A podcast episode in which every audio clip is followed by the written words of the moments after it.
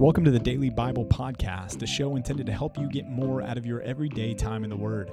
This is a ministry of Compass Bible Church in North Texas, and if you'd like to join along with our daily Bible reading program, you can do so by going to compassntx.org and clicking on the Daily Bible Reading tab. Thanks for joining in for today's episode of the Daily Bible Podcast. Hey, and welcome to another episode of the Daily Bible Podcast. Hey, hey, hey, hey. It is the weekend. Saturday is here. We don't know what you've got going on, but we're glad that you've made the Daily Bible Podcast a part of your Saturday. That's a good way to start your Saturday. In fact, an even better way to start your Saturday is to make sure that not just the podcast happens, but Oh, time in the Word. time in the word. Well, yeah. I- if you're listening to the podcast, we assume you're probably engaging with the word to some degree. We hope. Yeah. That is our hope yeah. It, this is not like Cliff Notes. Like, did you ever use those in, in school? Cliff Notes? all the time. Pink Monkey Notes? Spark uh, Notes? Yes, yes, yes. Yep. Yeah. This is not that. Nope. Nope. No. We want you to read the Bible. And that's what we're here to talk about is the Bible. We're here to talk about our DBR section for today, which in the Old Testament is Second Chronicles uh, 32 and 33, just two chapters today. And then in the New Testament is the rest of John 18, the rest of John 18. But let's dive into the Old Testament together. Here we go. The uh, the opening of, of chapter 32 we've still got hezekiah on the throne and now he reach or meets rather uh, uh, an interesting opponent a guy named sennacherib Mm, and uh, delicious. not snack ribs Ah, sennacherib always read that wrong. yeah oh man um now I can, i'm thinking about the mcrib yeah Hey, that was good. I, I really hope they bring that back someday. whoa hold on a second The McRib? you've had the mcrib Of course I have. i've never had the mcrib I'm an American, aren't I? Well yes but you're also way more health conscious than i am Every and- now and then you got to live a little. if somebody were like, which one of the two of you have had the McRib, I guarantee you that the, the good money would be on me. I, you know, that, okay, it's fair. But there are times to feast and there are times to fast. I feel like the fasting time, sometimes you just need a little McRib in your life. Okay, so they bring it back every once in a while. They do. Do you go and get it when it comes back? Not every time. Not, Not- every time. Because not I, every I, I save it up. I, it's like if you have something special every day, then it's no longer special. Yeah, yeah. It's it's molded into the shape of ribs. I don't care. okay. Chicken right. McNuggets, too. I'm all about those guys. All right. Well, Sennacherib. There's only four shapes of the chicken McNuggets. You know that? There's four shapes and they repeat them. They're actually, they're, and they're, they're obviously not shaped that way because of the bones. Right, because of the They mold. shape them that way. Yeah, and I think they're chicken delicious. Chicken paste. Chicken paste is delicious. Yeah. Sennacherib. It, it, the McRib is better than Sennacherib. Let's just put it that way. I think so. Yeah, you can take that to the bank.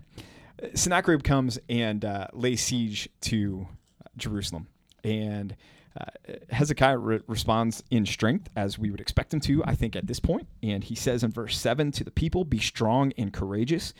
Do not be dif- afraid or dismayed before the king of Assyria and the horde that is with him, for there are more with us than with him. With him is an arm of flesh, but with us is the Lord our God. Preach it. Preach it, man. Come on. Yeah. I want to go fight now. Yes. Yeah. This is a Braveheart moment. I mean, I don't know if he was wearing a kilt and throwing a sword, but Mm. uh, probably not. But this is a fire up moment. This is him reminding the people of Israel there's more with us than with them. Honestly, that numerically speaking, that probably was not true. I'm imagining Oh, of course. Sennacherib had far more people Definitely he did. um, and, and laying siege to a city. If, you, if you're not familiar with that, basically a siege is we're going to starve you out. Yep. We're going to surround the city. You're not going to be able to get out or get in, and uh, and we are going to starve you out. Um, there was the we're in Texas, so this is appropriate. The, the Alamo, the the Mexican forces came and, and laid siege to the Alamo. Nobody could get in or get out, hmm. and they were going to either starve the people into surrender and, and or they were going to die with a, an attack. And Sennacherib has come to do the same thing, and then he begins to go after the people. He tries to persuade the people Yep. that following Hezekiah, and more specifically following the God of Hezekiah, was going to lead to their doom.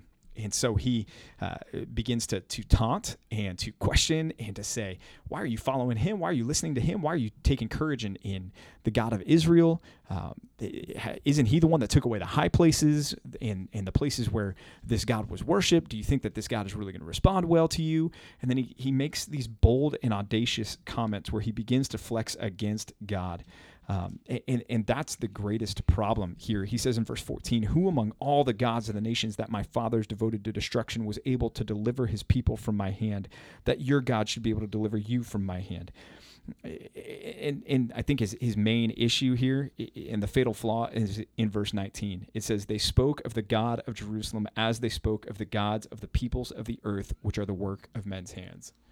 And so here you have Sennacherib who's flexing against God, and that never that never goes well No. when when people bow up against God. You flex against God, you're going to break your muscles. I, I guarantee you that. I, I really, I was paying attention this time as I was reading uh, in This- verses this time. This one time I was paying attention. The rest of the times I was just reading through it. Nine through nineteen. Most of this is them throwing out bombs of questioning. It's meant to undermine and it's meant to shake and, and quake the people of Israel by saying, Well, come on, think about this, guys. Let's reason together. It throws out all these rhetorical questions that are meant to undermine their faith. And I thought this is one of the tactics of the enemy. Mm. They ask questions that are meant to mislead and disturb. And in fact, this is the old fashioned tactic of the enemy in Genesis chapter 3. Has God really said? Did he tell you to do that? Is that what he wanted you to do? Um, so, this is a common tactic. Now, Christians, you, you should be aware. When you start getting uh, attacked, if someone's on the offensive with you, asking all these questions, you need to be on the, uh, don't be defensive. Recognize you can stand on the word of god. The word of god is true. It is uh, it is right and it, you can rely on that which is i think what hezekiah does. He, he relies on god and he consequently is delivered Exactly. It, it, as you were talking about that, I'm, I'm thinking of Philippians 4 8, which I think is one of my, my favorite passages when we become anxious or when we begin to doubt and when the enemy attacks this way, because one of the first things is as Paul lays out kind of that sieve for our brains there as far as what we should be thinking on. First thing right off the bat is whatever is true. mm-hmm. And that's our standard, Christian. If you're listening to this, if if you begin to question or doubt, we need to go back to the scriptures and remind ourselves of what is true. And Hezekiah knew what was true. He he knew how God had responded. He knew how God had preserved his people in the past. He knew, as we've been talking about in this series so far in, in Chronicles, that if he sought the Lord, the Lord would respond favorably to him. that's right And so he strengthens himself and strengthens his people, um, and he, he prays and he he asks for deliverance. He responds to Sennacherib not by looking to a foreign nation as some of his predecessors had done for help and trying to get them to come and help him. He goes to the Lord. He seeks the Lord, and the Lord responds. And the Lord delivers, and there's a, a broader treatment of this in uh, in Isaiah and also in um, in, in the the books of, of Kings, where where you get a little bit more detail. There's the Rab Rabshakeh, Rabshakeh. Rabshakeh, um, and other things like that that that happens here. Uh, Chronicle uh, Chroniclers is summarizing more for us, but just a, such a, a cool scene of the resiliency and the resolve of Hezekiah. Yeah, one important point in verse uh, one of chapter thirty-two. Notice here the the fact that they're battling against Sennacherib is not because Hezekiah has done foolishly. To the contrary, mm-hmm. it's because he was faithful. After these things, he says, and these acts of faithfulness, it's at this point Sennacherib, king of Assyria, comes and invades Judah. So God is clearly testing him here. And I think based on what you're saying, Pastor PJ, he, he passed the test. Mm-hmm. He depended upon the Lord. He relied on him. He didn't go to the foreigners. He let the Lord be his guide. And that's exactly what you need to hear today. We need Jesus. We need him. Uh, to to be our dependency and our hope, no matter what's happening in our lives, your your consequences or the uh, situation you're going through isn't necessarily a consequence of your sin. It could be a consequence of your righteousness, Mm. and God is testing you. And the purpose is that He'll grow you and make you become more like Christ. And, and here's the thing that, that's important for us to hold on to too, and that is even if Jerusalem had fallen, God's still faithful, Indeed. right? E- even if uh, you don't get the the job, God's still faithful. Even Mhm. if the diagnosis does come back as cancer and it's not a benign tumor, Right. God's still faithful, and we can still seek Him. Kind of like we talked about last time, because our hope is not here and now. Mm-hmm. Hezekiah's hope was ultimately not in the there and then of him sitting on that throne, but in the future Davidic king, the, the Messiah that would rule and reign forever. That's right. Um, and that's why God is reliable. That's why God is trustworthy. That's why God is good. That's why he's worthy of our confidence. Well, Hezekiah trips towards the end of his life, and pride creeps in, as we've looked at time and time again with these kings. And uh, this is again a summary, but we know uh, elsewhere that that he got sick, and God was gracious to him, merciful to him, and said, "I'll give you 15 more years." Um, and he receives those 15 years, and he's humble during those 15 years, and Mhm. so he repents from his pride.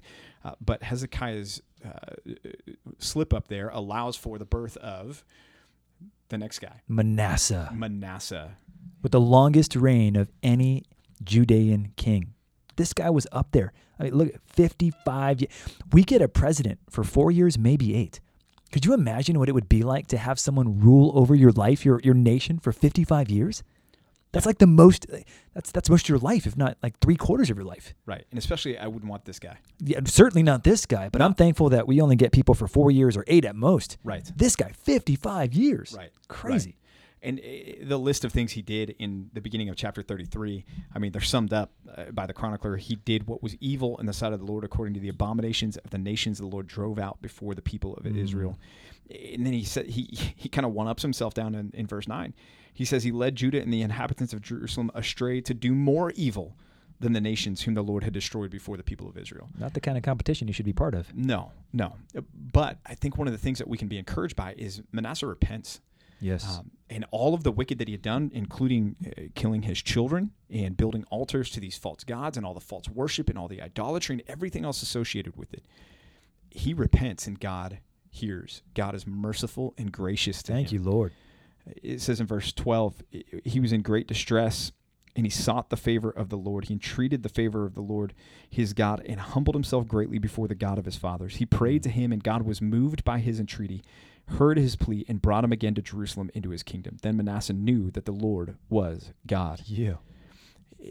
Y'all, repentance is never too late. It's never too late for someone to repent. So whether that's you listening to this right now and you're like, well, I, I just don't feel like God could ever forgive me for X, Y, or Z, or whether that's one of your family members who you've heard that same thing for from. Here you have a story where we can be encouraged by this. It's it's like Saul who became Paul, who was responsible for the persecutions of Christians and killing Christians, and yet God forgave him, redeemed him, and used him in a, such a powerful way to plant churches and, and to pen the majority of our New Testament. And so it's never too late for repentance. There's consequences here, Yep. and there were grave consequences for Israel, including the the successor of Manasseh, who we read about in the very end of chapter 33, Amon. I, mean, the, the the son repeats the sins of, of the father here.